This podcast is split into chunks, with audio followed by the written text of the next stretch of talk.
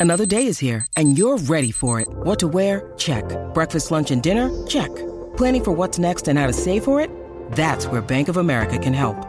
For your financial to-dos, Bank of America has experts ready to help get you closer to your goals.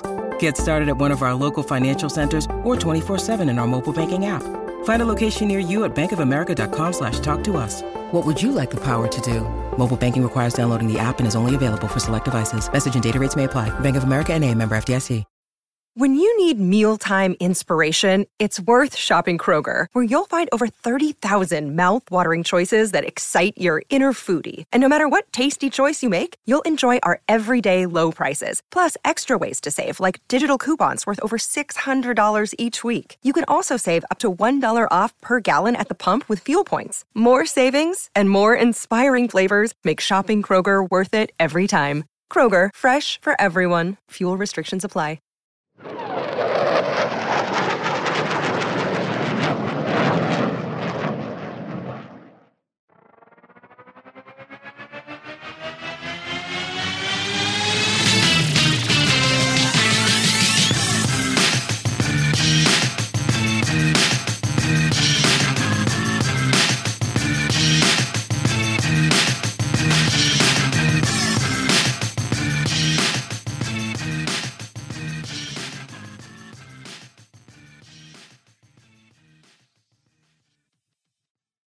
Welcome, everybody, to the Oklahoma Drill Podcast. And we got a little bit different of a show for you this week. I'm your host, Andrew. I only got my co host, Matt, here with me. Vitor is off competing for his semi pro championship at quarterback in Brazil. We are all wishing him the best. Hope he comes home with a ring.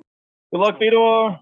Yes, good luck, Vitor. With that said, we are here. The two of us are here. We're going to do things a little bit different. Vitor is usually the voice of reason on this show. So without him here, I think we have some license to get a little crazy, do something a little outside the box. So instead of doing our classic review and look ahead to the next game, we're going to do that a little bit. But mainly with the Jets now eliminated from the playoffs for the 11th consecutive season, we are going to do an early look ahead to the offseason, have some debates, have some discussions, early things that we've seen, uh, areas to target, how the team should go about their offseason. I think this is a perfect timing as well. Jets X Factor offseason simulator just dropped today. So make sure you guys go on board, get all your offseason simulations done. We're going to be doing a little discussion here. Let's get right into it. Quick review of the last game against the New Orleans Saints. The Jets obviously did not come away with the win. Zach Wilson followed up what was a very promising game against um, uh, the Eagles with a very, very tough game against the Saints. And it's kind of mind blowing to see that he could go from what I thought was his best game of the season to a really, really ugly performance where his accuracy was just all over the place. I really don't have an explanation for it. Well, I mean, there's a pretty good explanation for it. He didn't really have much around him, right? This is true. He had? he had Mims, who's too busy getting penalties. He's got Berrios, who's you know he's serviceable. Uh, Crowder also serviceable, and Cole, who I feel like feeds. He's at his best when he has other people around him to sort of take the focus off of him. Uh, so really, he didn't have much, and especially with the running backs, he had Perine and and Ty Johnson, and it's just a whole lot of drop passes and nothing there. So what did he really have to work with? And I think feel like we've said this before. He's a true rhythm quarterback right now. He needs to get in that rhythm, or else he's going to falter a little bit. And he had Yeah. nobody there to help him get in that rhythm. No, he didn't, and I think I think you're you're right on board with that. Uh, and obviously, Vitor was here; he would be the quarterback coming in to give us his thoughts. But but I think you're dead on. I, I he was unable to get into a rhythm early because he had some passes dropped. Jets were able to add three three and outs, I think, to start their first three drives.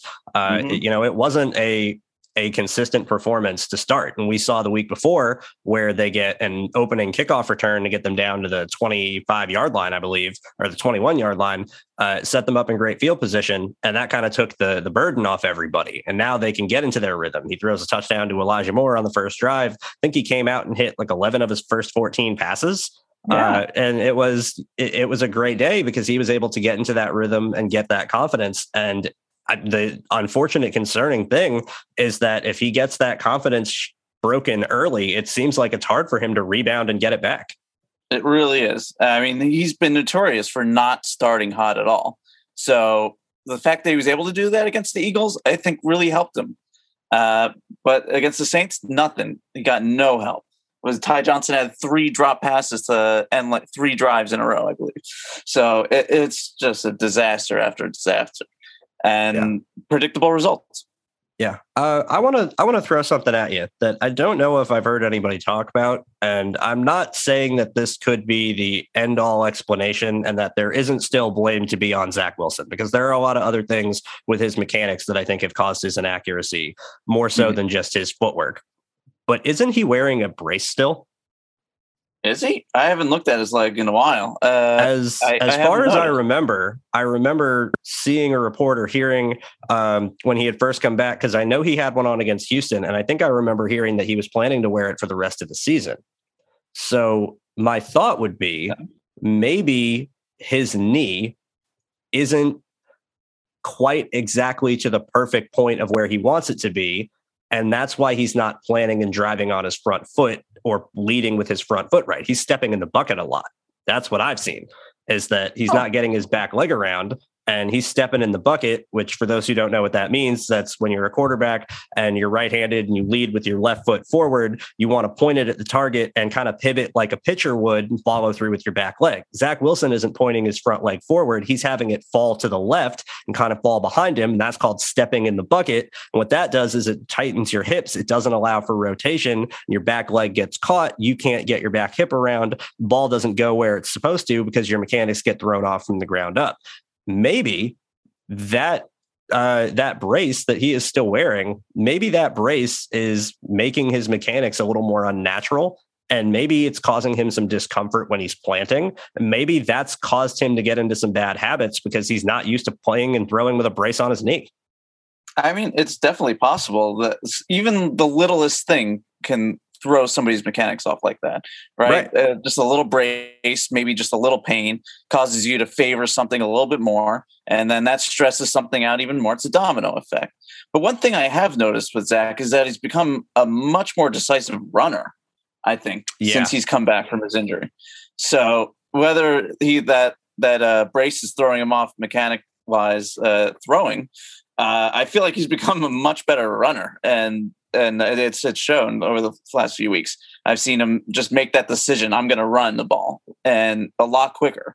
He's no longer just you know pussyfooting around back there and running out of bounds and taking a sack. Or, or uh, he's he's making that decision. I'm going to run the ball, and he's been doing pretty well. Yeah, yeah, he really has. Uh, especially he had his longest career run, I think it was um, against the Saints. It was 18 yards right up the middle of the pocket, where Saints are in man coverage and Jets are calling a deep shot, and everybody retreats back. No one's open, but there's no one in the middle of the field at all. And he just sees green grass and says, "Okay, I'll just take what's there." I am really encouraged to see that, and uh, maybe his knee is better than I might think it is, but maybe he developed some bad habits while he was rehabbing when it wasn't and maybe that's what he's kind of to come out of is when he was trying to throw and get back on the field and he wasn't doing really much running or anything else i'm sure he was still trying to throw to keep his arm loose. And you know maybe that's what happened. I'm i'm not sure. All i know is that his mechanics are the problem right now I think his processing speed definitely needs to be improved. And I do think that will come with time, uh, hopefully, if everything can get right with his mechanics. But that's the issue. And I think if he can get his mechanics sound, we've seen what he can do. Granted, he needs to have the offensive talent with him and around him to to execute when he does do it right. But I'm I'm hopeful that this is going to be an up and down end of the season. We see some more improvement and he gets all healthy and everything goes into 2022 and he makes that second year leap. I think that's what we're all looking forward to right now. That's what we're all hoping for. And I don't think it's anything black and white like, oh, it's just his mechanics. He had bad habits. I think it's a whole plethora of things. Like you said, it's Agreed. weaponry around him. Maybe it's the bad habits he might have picked up while rehabbing. Uh, I don't know. Maybe, maybe it, it could be any number of things. Uh, but yeah, like, like like you said, it's going to be a roller coaster the rest of the way. Uh, I'm not expecting it to be anything other than that. If he all of a sudden shows up and puts out a, a great last five weeks, then great. Okay, that's awesome. Is it five weeks or four weeks? I forgot where we are. But I think there's four now. Four weeks. So if he shows up the last four weeks and plays great, then awesome. I'm not expecting that at all. I expect him to have a decent game against Miami with uh, Carter coming back. I expect them to have a better Jaguar game and then I think he's going to close out the year with two horrible goose eggs. So uh, it's going to be a wild ride. Yeah. And quite honestly, no one should be surprised if he closes out the year with two goose eggs against the defending Super Bowl champions and the defending AFC East champion. No, not at all. All right, let's get into uh, our offseason review here. I think that's enough talk about Zach Wilson and the Saints. Talked a lot about Zach Wilson, obviously, the last few weeks, and for good reason, but let's do something a little bit different. We need to talk about this coming offseason because this is going to be, at least to me, Matt, and I'll be interested to hear how you feel about this. This is the year the Jets have been building towards since they hired Joe Douglas. This is the this is the offseason that you traded Jamal Adams for. This is the reason you got rid of Sam Darnold when you did this is the year that I think we're going to see Joe Douglas specifically be more aggressive and try and add pieces to this team to be impact players to try and improve the quality of the roster, build things up, make a playoff push. You don't got to be perfect. There's a lot of holes on this team. There's a lot of things that need to be fixed, but I think they're going to be more aggressive than we've seen in years past because I think this is the time frame. Zach Wilson will be going into the second year. You're hoping he makes a second year leap. He's still got three plus years before you got to worry about paying him. And you have time to bring in some talented players through free agency in the draft or be aggressive and potentially trade draft picks for veterans and get away with it because the only guys that you really have to worry about extending soon is Quinnen. Mm-hmm. Other other than Quinnen, there really isn't anybody right now that we're freaking out worrying about shaking loose. There's still time that has to be seen. Obviously, we would hope that Mekhi can come back healthy uh, next year. I don't really want him to come back this year and risk anything, but hope that he can come back healthy and play his way into a top deal. But right now, you're not looking at any future contracts. And you have a rookie quarterback that's going to keep you on a cheap rookie contract. You got money to play with as well as the draft pick ammo that you have. I think this is going to be a really aggressive offseason. Uh, yeah, I completely agree. And the best way to help Zach have that that second year uh, leap in production is to put a better team around him. Uh, I think he, uh, JD's done an admirable job getting uh, uh, enough offensive weapons uh, between Corey Davis, Elijah Moore, uh, Carter, uh, that he's got a nice base there. Now he just needs to build on that. Uh, and that will definitely help Zach out. Uh, but everybody's thinking defense, though, right? This is one of the worst defenses in the league, if not the worst. So everybody's thinking, how can we figure out this defense, right? the offense looks okay but I really want to caution people that we cannot forget about the offense. This is still an offensive league. We need to have that offense buzzing if we really want to have long term success. Because you know what? The defense is always going to get banged up, and defense is always going to get uh, uh, get calls against them because that's what the league is. It's just going to be flags against the defense uh, because they want offenses to be high scoring. So we need to join that club and be a high scoring offense. Uh, so, yes, bring in players to help our defense, but also reamp that offense to keep it strong for more than just a year. Yeah, yeah, I completely and totally agree with you. Uh, I just had a piece come out on Jets X Factor uh, yesterday, actually, where it was talking about the history of the Pete Carroll defense and all the teams that have played it and what Robert Saleh is trying to replicate. And going through the numbers, you know, even it, it surprised me. Even I, I really wasn't expecting to see what I found, but the few constants that I saw between the few teams that were able to reach the top of the league, crack a top five defense playing this scheme since 2013 when it really exploded. You have the Seahawks and the Legion of Boom who did it for four straight years, and no one else did it more than two. And the you look at those teams, the two teams that did it were outside of the Seahawks were the Jags and the 49ers. And they did it for two straight years back to back. And then they really started to fall off. It's a little early to see what's going to happen in the 49ers, but the Jags defense took a nosedive. They went from fifth to 24th in one year, and they were 31st the year after that. The Seahawks went from four straight years in the top five and two straight at number one, and then one year at number two to 11th, 16th, and 26th. Uh, this scheme it, it needs that elite talent to play off, and which is what we're saying. This team needs more talent. But I'm going to tell you what, Matt, I completely and totally agree with you that you can't forget about the offense because the other constant amongst those defenses was a good offense. This scheme is built to play with a lead. This scheme is built to play against teams that want to throw the ball and need to play catch up. It's not built to stop teams that can ground and pound and run the clock out, as the Jets have seen this year.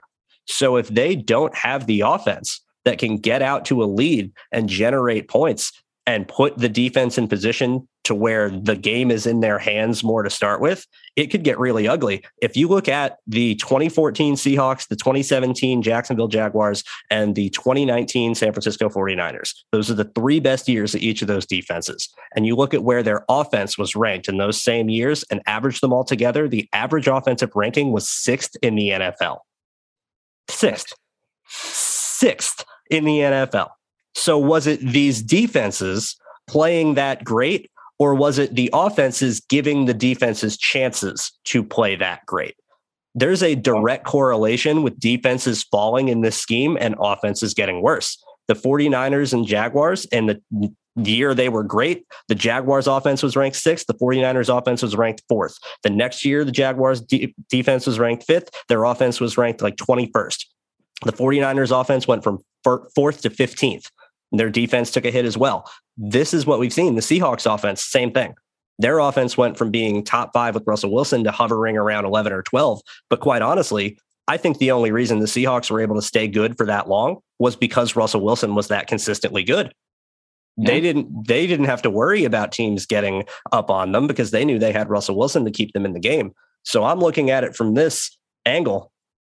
You got to attack both sides of the ball you got to attack offense and defense. And I think the way you do that is you pick one side, and that's the side you spend on in free agency, and you pick the other side, and that's the side you focus on in the draft. And that's what we're going to talk about right now. Matt, I want to know where you would focus your money in free agency and where you would focus your draft picks. Hmm. See, I I would do the ex- well, not the exact opposite. I would make it even across the board: offense, defense, and free agency, offense, defense, and, and the draft, because you have to look at what the strengths are of the draft. Uh, right now, I see that as safety. I see that as tight end. I see uh, a strong edge group, although it is a little top heavy. Uh, a strong uh, level uh, cornerback group, although also top heavy. Yep. Um, and then inside uh, offensive linemen. So these are all positions that we need. Yes, they are. And they're all strengths of the draft. So I would like to focus on those in the draft for sure. Therefore, I wouldn't want to put all my eggs in free agency on those positions. So I would look at what are the weaknesses. I would say wide receivers very top heavy. Uh, there's probably some gems throughout the draft, but uh, for the most part, the guys that you really want are top, uh, at the top of the draft. And if we really do need another wide receiver, but at the same time, wide receiver in free agency is a little expensive. So that's probably not where JD wants to spend money, especially after spending on Corey Davis. So that might lead us to maybe go wide receiver early in the draft because guess what? That's where the talent is for wide receiver. And at the same time, we won't have to really spend that much. Uh, and therefore, we can push some of the strengths to later in the draft, like safety or uh, interior offensive line. Uh, we also have two first round picks, so we can maybe play around a little bit. I want to definitely improve our uh, interior offensive line, whether it's right guard or center, or doing both at the same time. Which uh, uh, you know, my favorite guy for our first pick is probably Linderbaum, and yeah, I, I, I there's there's there's lots of arguments to go around uh, about w- whether we should take a center in the top ten or not. Um, and I think a lot of the arguments are around, well, no center's been taken in the top 10 before. And that is true. No center has been taken that high. And I'd like to say, well, if we did take Linderbaum in the top 10 and he ends up playing like Mangold or Mawae, would anybody care that we took him in the top 10? I don't think anyone would care. And if you look at our playoff teams going back to 1990s, late 90s, we always had an elite center on our offensive line. They're the anchor of our offensive line. And maybe even more important now because they're calling the protections. It's not Zach. And maybe you know, I, I didn't really look that much uh, when when Flacco was in there. Was was uh, McGovern still calling protections? Um, from what I could see on a down to down basis, he was, but Flacco was a lot more in control of the offense and alerted and killed a lot more plays than Zach does. That is, I think, and I think that's just veteran experience. That's okay. that's that Flacco being able to sit there and and read a play and have a feeling for for a defense more so than Zach would as his rookie season. But I didn't see the protection calls outright change because I, I, quite honestly Flacco was getting the ball out really quick too, so there really wasn't much of an opportunity for the rush to get there anyway. Of course, and, and at the same time, Connor McGovern has done a pretty good job. He's made a great leap from last year to this year. Uh, uh, uh Pro Football Focus definitely has a, a very good grade on him this year, but there are a lot of things that sort of get missed. Uh, a lot of context that's not brought up which are those protections. Uh, there's been a lot of free rushers this year, and a lot of that goes to McGovern's uh, protection calls and his ability to communicate with the guys around him. And he has definitely faltered in this area, and it, and it's shown throughout the year. And maybe he's led to Zach maybe developing some of these bad habits. Now, is he serviceable? Yeah. Could he be a decent center for us? Yeah, I think so. I think he'll only improve on in these communication uh, areas as he uh, gets more familiar with the guys around him. So yes, we can stick with Connor McGovern, and maybe we do. But I want JD to be very decisive here. If he thinks McGovern is the future, he needs to secure McGovern for the future. Extend him maybe three or four years maybe even more.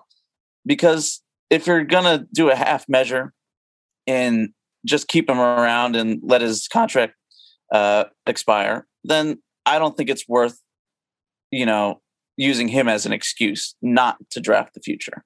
And I don't think there's any better future than Linderbaum. He's the perfect fit for off- our offense. He's got the perfect balance of strength and athletic ability uh, he would be perfect for a wide zone offense. Uh, and he's got the nastiness and, and the strength to really be a bully next to guys like AVT and Becton and Fant. Uh, so he's got everything that you would want to be our anchor for the next 10 plus years. And I would have no problem taking him in the top 10 because if he pans out the way that I, we think that he'll pan out, then nobody will care about that.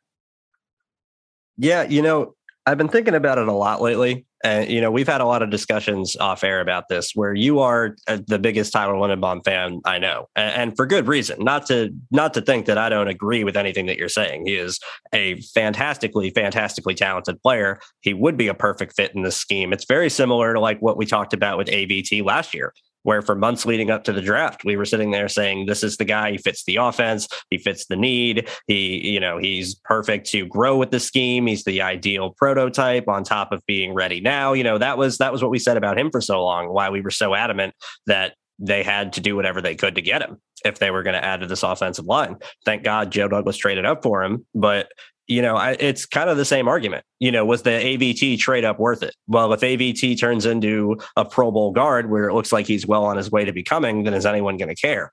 You know, same kind of thing with Linderbaum. You know, if you take him that highly and he turns into Nick Mangold, like you said, and he's a stalwart on the offensive line for the next decade, if not longer, then who's going to care what pick overall he was taken? The Jets have had higher draft picks bust than that and and it's not you know if we want to talk about oh you're wasting a pick would you would you rather waste a pick on a guy you're not sure about or waste a pick on a guy you know at the very least is going to be above average? You know it's it's a it's an interesting argument. And I, i'm going to be honest and think that you've kind of changed my mind a little bit because mm-hmm. i'm looking at this class and i'm looking for what i would want to do. And i agree that you can't completely sell out to one side or the other in the draft or free agency. But I think that the two main areas that you improve your team are the headlines of free agency and the first round of the draft. And so if I'm thinking at it from that angle, I want to spend big on defense and I want to draft offense. So if I'm spending big on defense, the guy I'm going after is Jessie Bates, uh, the Cincinnati Bengals free safety, because this team needs that rangy ball hawk for when they play cover one and when they play cover three. And we've seen Ashtyn Davis have a handful of times where he's the deep safety and it's cover one and he gets caught looking at the wrong crosser, helping in the wrong area, or takes a bad angle to the ball you know, it's been rough. And I was a big Ashtyn Davis fan coming out of the draft. I thought he had a lot of potential and a lot of speed. And and if he could put those instincts together with with consistency, that he'd be really good. But he just hasn't been able to do it. So I'm throwing whatever money Jessie Bates wants at Jessie Bates and hoping that he comes and solidifies the free safety position. If Jessie Bates is not an option, or if the alternative happens, I think you got to go corner. And so I'm looking at JC Jackson in New England. If for some reason he shakes free and hits the open market, which I don't think is going to happen, I think the Patriots will franchise him at more than likely. But assuming he doesn't, whatever he wants. Because not only then are you getting a ball hawk corner who can help create turnovers that you know can play on the outside, you're also taking him away from a division rival. So it's two for one, in my opinion, when you do that. Those would be my top two targets defensively. Offensively, mm. now looking at the draft, I wouldn't be opposed to Linderbaum early because I think that you can potentially get two for one with him and move McGovern to right guard. And if you can do that, you can upgrade two spots at once. And you also have the future of Linderbaum being able to grow with Zach, hopefully throughout the years. And I am a big believer in relationships, not only between quarterback and receiver, but between quarterback and center. So, like you said, JD has to, to make his move, either extend McGovern. I completely agree. Keep that continuity, keep that continuity for Zach Wilson, and trust that he can grow in this scheme and be the guy and let him improve, or improve, take a guy like Linderbaum that you know is going to be able to build on and going to be here for a while and let him grow with Zach Wilson. So I'm not opposed to doing that. But if I'm looking at it from the angle of where the Jets have their picks now, uh, let me see exactly where they are. I believe it is four and seven. Four and seven. Yep. Okay. So they're at four and seven. Uh, fourth overall is a tough spot because the only player that offensively at least, that I would want to take there would be Evan Neal, the tackle from Alabama. And my thought with that would be you take Evan Neal, fourth overall, and you trade George Fant. And whatever you get for George Fant is added onto the value of Evan Neal. So to me, I, Evan Neal in a second sounds pretty good to me at fourth overall. But if Evan Neal is not there, which I think there's a chance that he won't be, I think the Jags or Texans easily could either take him. You're kind of sitting there wondering, what do you do? Because I think it's possible the Jets could take a defensive end highly. And if they do, uh, put me down for George Karlaftis. But I'm a little concerned that they like JFM in that spot. They think Bryce Huff can can progress and that they might look elsewhere early, despite what we've seen Robert Saleh's history, maybe just because they have guys already. The 49ers defensive line really didn't have anybody before they added, you know, guys like Nick Bosa. They still had a clear need at defensive end. We have Carl Lawson coming back and hopefully Bryce Huff progressing. I don't see the same need at defensive end that the Niners had when they took Bosa. Anyway, hmm. I'm looking at this. You take Evan Neal four. And as much as I would consider Linderbaum, I don't think you should take two offensive linemen in the first round back to back. So I'm looking at wide receiver. And I'm looking at wide receiver because I agree the wide receivers in free agency are going to be expensive, and you did just spend on Corey Davis. You also want guys that can grow with Zach. You want guys that will be here and be cheap with him, where you're looking at Elijah Moore, it's the same type of thing. You get to be on a rookie deal for a handful of years, and you're going to be a star player for that amount of time. I'm looking for the same type of thing. And when it comes to Zach Wilson, I thought that he would be able to take advantage of players when they are covered and be able to throw them open, which is what he did really well at BYU. and that he would work well with guys like Denzel Mims and Corey Davis for that reason, because they can make contested catches and they're able to box out receivers, play on the outside hip, do things like that down the sideline. But what we've seen from Zach Wilson is that he's having a little trouble processing and that he needs guys to be open a little earlier than we would expect. So I think he would do better with guys that can separate. I think he would do better with guys with speed. And I think in general, you need explosive playmakers on offense that can make easy plays into touchdowns. So I'm looking at an Alabama pairing in the first round of Evan Neal and Jameson Williams. Oh, I thought you were going to say Garrett Wilson. I like Garrett Wilson a lot, but speed kills. And the Jets says Elijah Moore is very fast. Not to say that he isn't and that he can't be a downfield weapon or a guy that can take a slant for 60, as we've seen. Why not have two? Why not? Why not have another guy on the other side of the field that's also going to dictate coverage and back off safeties? It's only going to help your run game too. Now you're having Michael Carter face lighter boxes because you have a strong arm quarterback and two receivers that can take your head off. I, I just I think it's a great fit. This is for pick seven. Pick seven. Hey, see, this reminds me of uh, the draft where Ruggs went before uh, everybody yeah. else that we that people thought were would be ahead. Where yeah, they're like speed kills though, and uh, no surprise, Oakland took them. Uh, I it, it's kind of a grab bag of, of wide receivers here. It just depends what you want. Do you want the speed in Jameson Williams or Garrett Wilson? Uh, do you want the hands of Dotson and Olave? Do you want the contested catch ability of Burks and London? Uh, it, it's what do you want really? And you want the you want it sounds like you want the guy that can get the separation, right? I want so speed. Yeah, Wilson. I've Williams, I've completely changed my tune when it comes to wide receivers because there was a period of time when I leaned more towards the contested catch guys because I was figuring, well, they're always open and it's good having a safety blanket that you can throw to a guy in a tough situation. And the one thing that I have now realized time and time again, as much as I don't want to admit it, is that the reason those guys are contested catch artists is because they can't separate. And that's that's Denzel Mims. that's Denzel that Mims right now. And and so I'm I'm adverse to those guys. You look at some, the best receivers in the NFL over the last handful of years; they're guys that separate. It's it's Stefon Diggs, it's DeAndre Hopkins, it's De- uh, Davante Adams, Antonio Brown, Odell Beckham. You know, like none of those guys are contested catch guys. None of those guys are are guys that that and not that they can't make contested catches, but that's not their calling card. I mean, no. uh, Chris Godwin even. Uh, you know, there's another guy. The the contested catch guys that are the best receivers in the NFL, they're rare, and the ones that do it are, are fantastic, but they're rare. So I want I want the guys that can separate on a down to down basis because it, you know what's better than making a, con- a contested catch? Being wide open. that is true. But you know, as we've seen this year, though, that even when our guys do get separation and get open, Zach has had a hard time, you know, making it easy for them. So maybe the guys that can come down with the tough catches that can make that have great body control and can make the the acrobatic catches maybe those are the guys. Or maybe let's just, just go for the guy that could do both, right? And maybe that's Dotson, who's a lot yeah. like Elijah Moore. Elijah Moore was also a guy, he can get separated for sure with his route running and his speed, but he also was very good at coming down with contested catches.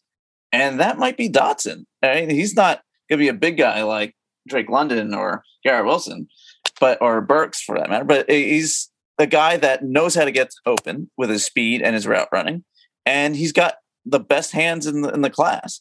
And people are like, oh, well, we need some diversity with our wide receivers. But at the same time, what Dotson and Moore do is very similar, but what they do is a lot, right? Yeah. So yeah, you, exactly. You can ask That's a good way to put it. Yeah, to do many different things at the same time, uh, and having that interchangeability is very valuable. And a defense just trying to take out Moore by himself is a hard enough task. Imagine having to take out both of these guys. And then Davis on top of that. I think that's a trio that could do some damage. Yeah. Yeah. No, I'm not opposed to it. Uh, it I like Dotson a lot. I, I really like this receiver group as a whole, uh, quite honestly. I think there's there's some real talent here. But if I'm looking at it, who are the guys that I would take seventh overall? The only one is Jameson Williams. Garrett Wilson, maybe I could potentially see it, but I'm I'm not quite as high on him as, as in general, just because I think he's a little bit uh, uh, he's one of those well-rounded guys. Again, he does a lot, and that's great, and that's really really well. But when it comes to the top ten, I want that elite calling card. That's why I kind of lean towards Jameson Williams with his speed. But after that, guys that I would look to add maybe in a trade down scenario, which I think could be mm. very very likely for the Jets this year, especially considering you look at the top of the draft, you have the Lions who might take a quarterback early, although I think it's more likely that they'll go to uh, Kayvon Thibodeaux. After that, you have Jacksonville, and then you have Houston. Houston, again, maybe they take a quarterback, but they're starting Davis Mills the rest of the year. You know, who knows what's going to happen in their situation. It's not a guarantee that they're going to go quarterback. Jacksonville is definitely not going to go quarterback. They just took Trevor Lawrence. So for teams that need a quarterback, for teams that really, really want a quarterback, they're going to be calling teams like the Jets and teams like the Jags to try and trade up. And they're going to try and get fourth overall. And we just saw what teams will be willing to give up to trade up to get in for a top quarterback. We just saw San Fran give up three first round picks to go from 12 to three. So I think there's a good chance that the Jets could end up trading at a four overall for a team that either falls in love with Matt Corral or, you know, any of the other guys that are going to be towards the top of the draft. It's going to happen every year. Teams fall in love with quarterbacks, and the quarterbacks always end up going high, even if it's higher than they should, because teams are worried about missing out on their guy. And if you're you find a guy that you like and that you're committed to, you're going to do what you can to get him. So if they trade down, which I think is likely, the two guys that I'm looking at are Treylon Burks and Chris Olave. And Burks, because I think he is an offensive weapon. And I think that he is just height, weight, speed, probably the most impressive guy out of all of them in this class.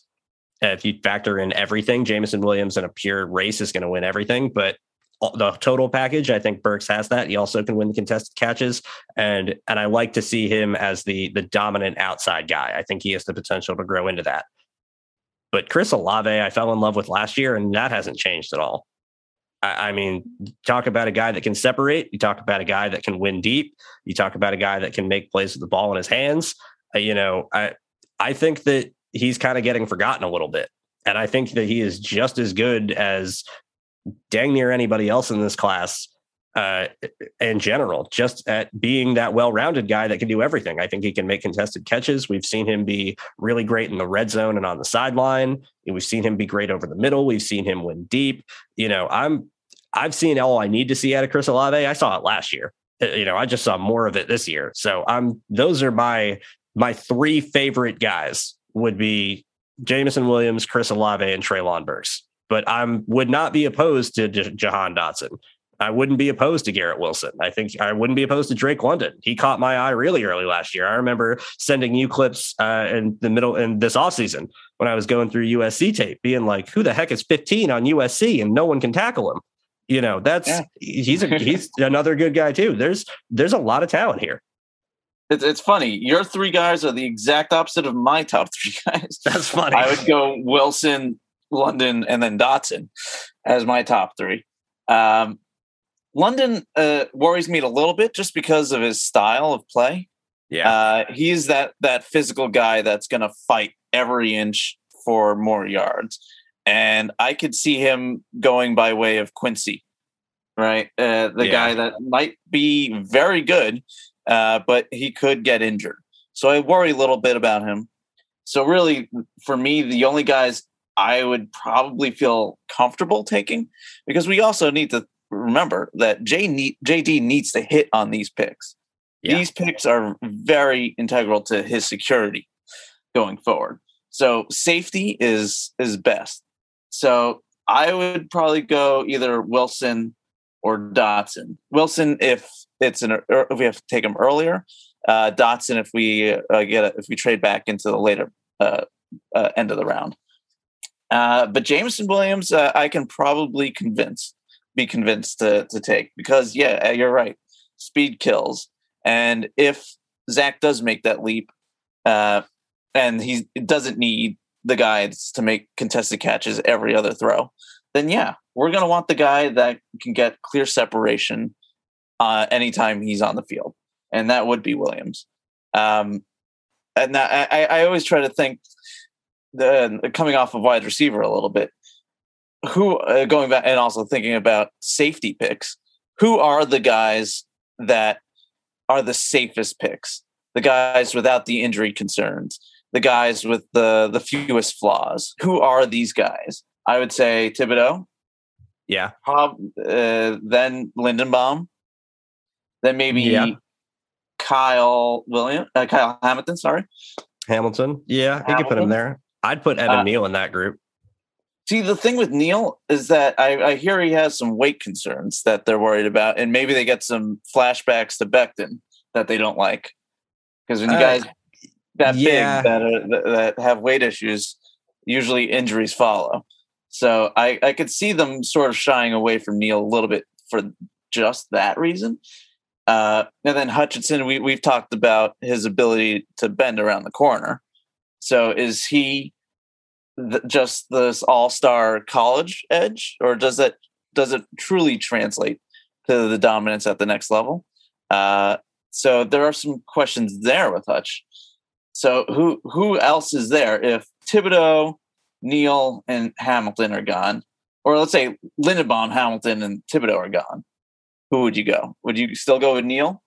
The first three, the the first three picks of the draft being Linderbaum, Thibodeaux, Thibodeaux and Kyle and, Hamilton. And Kyle Hamilton. Not that this would ever happen, but yeah, no. Uh, in that scenario, yes, I take Evan Neal. Okay, it's I, I, what what happens with Fant in this offseason or even for the rest of the season if Becton comes back is going to be uh, at the top of my mind. I think uh, what what is going to happen there because Fant has been great for us this year. Yeah, and, yeah, he really has. And I feel like before you know JD fell in love with Connor McGovern, he fell in love with Fant, and Fant has lived up to every expectation. So, will they trade this guy after having all this faith in him to make this turnaround in his career and finally find success?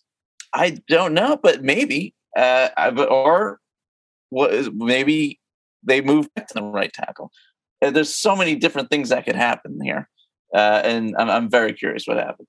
Um, here's why I think that trading Fant is a possibility because Fant's agent is going to ask for a big raise and it's going to be deserved. That's true. They took a prove they took a swing prove it deal on Fant. He is not getting paid like a top tackle, and he played like a top tackle this year. Is is I believe he's one of three tackles to start more than ninety five percent of their team snaps and only give up less like one or fewer sacks. Like this is he's been really good this year, and so I think he's going to be able to go back to the bargaining table and say, "I want a raise, I want a new deal. I'm playing. I outplayed this prove it deal. I proved it. So yeah. if so, either keep either bring me back." and, and, you know keep me on a new level. And for all we know, Fant might not want to go to right tackle. He might sit there and say, "I'm playing really great playing left tackle." I, I yeah. feel like I'm I'm comfortable here. I don't know if I want to move, and maybe Becton doesn't want to move either because I don't think he would. So you're looking at this where oh, it's just oh, move one to right tackle. I don't think it's that simple. And so I view it as you have an ascending left tackle that's rightfully going to ask for more money that you aren't going to want to shell out. So trade him while his stock is the highest. Get what you can for him because you can walk into his replacement in Evan Neal next year. So un- the only worry about that is making sure that you secure Evan Neal. And you're not 100% sure of how that's going to go down. But if you know that you can get Evan Neal, if you can get your sources and know that the picks ahead of you are not going to be Evan Neal, and he's going to be in your lap at fourth overall, if that's where you end up, then I think you, quite honestly, I think it's the smarter decision to to trade Fant because you're going to get him like I said, while his value is the highest, you're going to have a team that is going to sit there and say, oh, well, he looked great and we can trade a pick for him and not have to worry about missing out on the top tackles in the draft. We can send our second, or if we have a late first and we're not worried that a team is going to be able to, to there's going to be any tackles left to get that high, because the tackle class is different from the interior offensive line class. After Evan Neal, the tackle class is not as talented. Well, there is one guy that has been named uh, with the Jets a lot, which is uh, Ikem Ekwonu of uh, North Carolina State, who is a guy that is reminiscent of of Becton in that he's a bully. He's got yeah. the strength and movement skills. Uh, the problem there is that he's never played on the right side, so that's an issue. Um, and Neal I mean, has. They, they, and Neal has exactly. So a natural fit would be Neal. Uh, Ekwonu, we, we need to wait and see how he does it at the combine and his pro days uh, to see if he can play on the right side at all. Uh, but either of these two guys, I think, uh, would be nice fits for this team. Yeah. I want to throw two more names at the uh, safest picks uh, list that we were creating.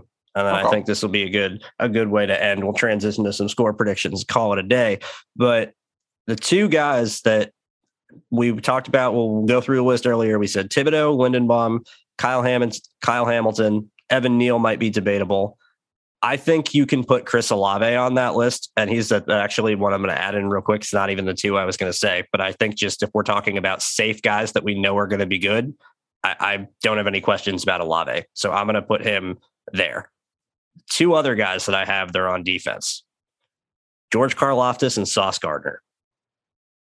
I'm sold Ooh, on Karlaftis, Sauce, and, and I know you do, uh, but I am I am so sold on Karlaftis. And I'm I was worried about it before. I keep trying to go back and see what I was missing with Aidan Hutchinson. Aidan Hutchinson's a first round edge rusher. Not trying to say he's not. Without a doubt, a quality player deserves to be a top 15 pick. He doesn't deserve to be the first pick in the draft. Kayvon Thibodeaux is significantly better than Aidan Hutchinson. In fact, I think George Karlaftis is better than Aidan Hutchinson because George Karlaftis at 6'4, 275 looks like Yannick Ngakoue sometimes with the way that he gets off the ball and the way he bends the corner. Guys that big should not move like that. You know who is the last guy I can remember that was 6'4, 275 that could bend like that and explode off the edge? Myles Garrett. Woo. They're the same build.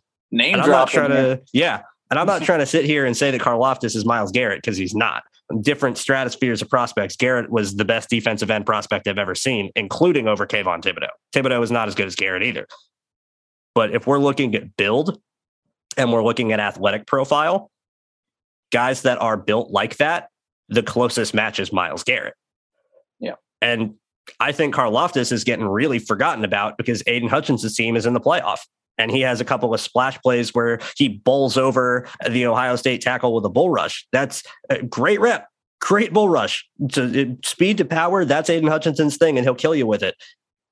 He's going to eventually meet a tackle that can match that, and he's going to have to beat him around the corner. His first step is good, but can you transition from getting upfield to bending and turning the edge? That's where Karlaftis separates himself where not only is his first step great, but he turns the corner so tight, he can get so low and his shoulders can dip, his hips can dip so well. It, it's ridiculous. And he has the strength to match. He can he can get inside and, and stand up on tight ends on in the run game and make plays. He can rush with speed to power. I'm I'm all on board with George Karlaftis. I, I, think that he is going to be a absolute freaking stud in the NFL. And if there is one defensive end that the Jets could draft, because I don't think they're going to have a shot at Thibodeaux, I want it to be him. You know, I I would, I would have to agree. Uh, if they don't go Linderbaum, if they decide to to stick with the McGovern, uh, I would probably like Karlaftis as well at four if we couldn't trade back. Yeah, yeah, uh, that's, I, my, that's, my, that's my thought. If you can't yeah. trade back, the three guys you're taking fourth overall are Evan Neal, Tyler Linderbaum, or George Karlaftis. Yep. I mean, ha- if Hamilton somehow made it there, I could make an argument for him, but at the same time, I really don't think that JD takes uh, a safety, even though he's not no. just a safety. He's a he's a playmaker, just like you would want from uh, Bates or or Williams if we got him in free agency. He's that kind of special safety. Uh, but at the same time, I just don't see it. And plus, it's a deep safety class. So if we were to get a free agency, a free agent safety, uh, I could see them also matching it with a day two safety as well. Uh, and if they're not going Linderbaum, then yeah, who, who's left at that point? And yeah, Karlaftis, if not a wide receiver. And I, even though I think they do want a wide receiver, I don't think they would take one that high. I don't think No. they value wide receiver that much to go that high for. So Karlaftis would probably be our Greek god of sacks.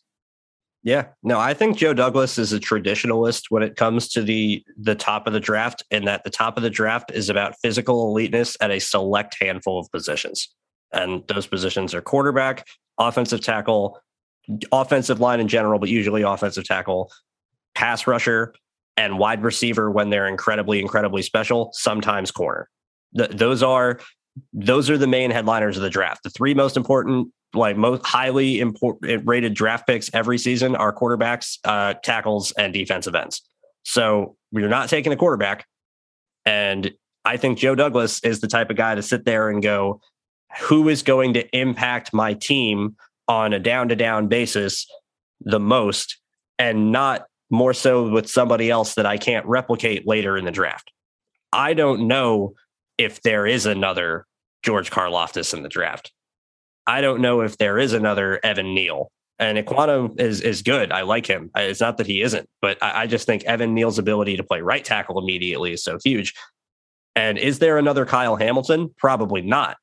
But I think there's a handful of other safeties that could be for what our scheme will ask them to do. I think could be just as serviceable and better off looking at it. You got to look at it as pairings.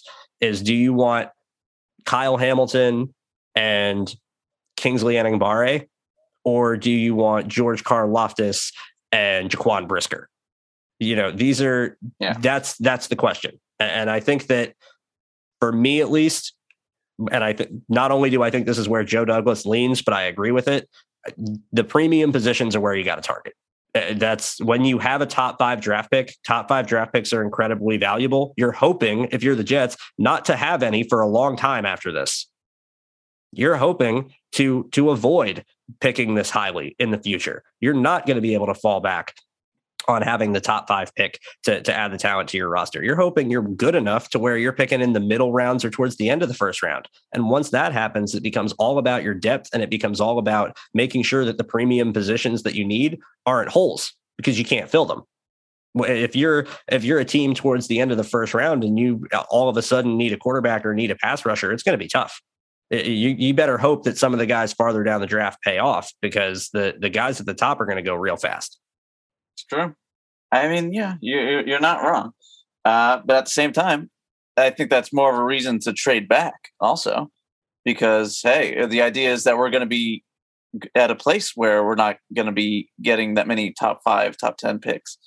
So maybe load up on more picks. So you That's have my more number one to hope. trade up. So a trade back probably makes the most sense. Um, but there are definitely going to be names there for us to take if we stay put in the top five. Well, we don't even know where we're going to land. We still got Yeah. four games left. Yeah, there's, there's a lot lot left uh, to to get decided here.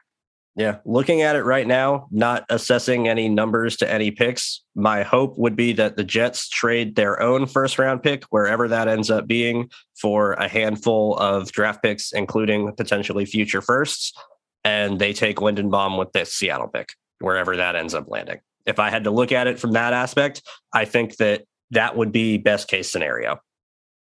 Yep. If there's any pick that that's most likely to drop uh, as well, it would probably be Linderbaum, just because maybe not as many teams in the league value uh, offensive line, especially center, as much as maybe Yeah. JD does. Yeah. Well, the draft order is going to dictate that as well, because we don't know what teams might even need a center. It's not that they might not even not that they might not value him highly enough to take him, but if they don't need one, then you know they're not going to look for him anyway. So there's it's this is our early our early discussion for a reason. We're being real philosophical and looking at things from a very broad angle, but it's it's gonna there's a lot still left to be determined. And I think as the the year ends, we'll get a more clear picture. But the one things that I think that we're both in agreement on that are constants is that you have to attack this offseason with everything you have.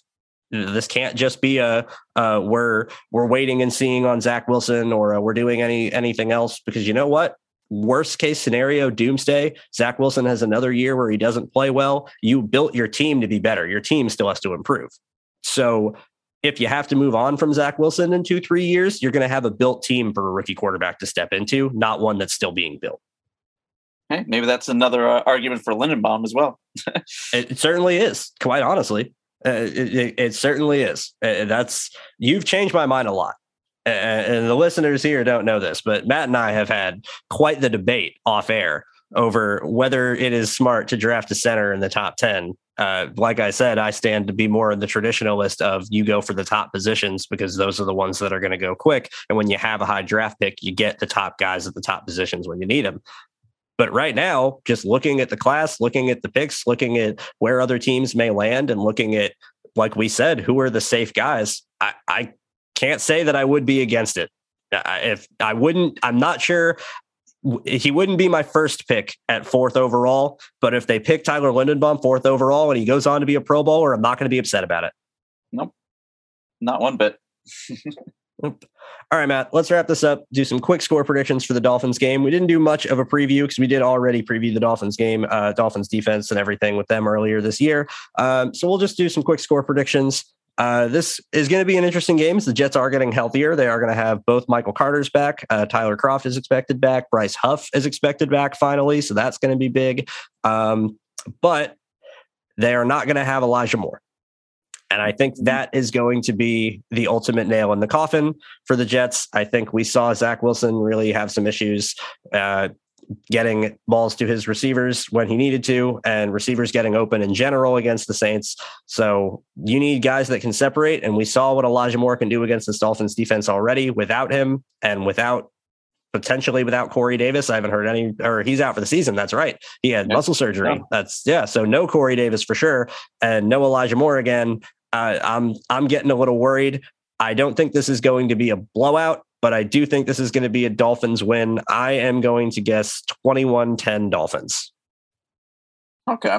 Yeah, I I see the Dolphins defense really keying in on Carter. They they know yeah. that he's going to be our. Oh, do we do we get a, a oh wow a Kroft back as well? Yep. All right, so maybe Kroft as well. Eh, eh, I still just don't see much of a downfield threat. Uh, yeah. The offense is going to have a hard time getting in a rhythm again. Uh, but having Carter back will definitely help with that. Uh, they'll do a little better than last week, but I don't see much. Uh, I think they'll definitely be able to uh, hang with uh, with Miami's offense for sure. they they definitely were able to hang with them before. They, I think now that they've got a, an idea of what Tua is going to do, they're they're going to be ready for it. So I'm going to go 21 13 Miami. Yeah, real similar. Real similar. Uh, I'm hoping for otherwise because, quite honestly, I believe that with a coach like Robert Saleh, that wins are important and that you need to have evidence that you're building the team in the right way, even if it ultimately affects your draft pick. Uh, you know, you you can't control that. You got to learn to win. So I'm I'm never going to root for losses. Uh, hopefully, we get to review a win next week. Hopefully, Vitor will be back with a new ring on his finger. Until then, I am Andrew. You can find me at Andrew Golden underscore 17. I will do Vitor's outro. You can find him at Vitor Paiva M. Make sure you guys go wish him luck on Twitter. Matt, let's drop your handle and let's call this a show. Matt, you can find me at Zazzy Jets. And as always, this has been the Oklahoma Drill Podcast at OKD Podcast on Twitter. Thank you guys again so much for listening. We will be back next week with hopefully a more standard show, a little more regular of a review towards the end of the season, and hopefully to review a win. Thank you guys so much again. Bye bye.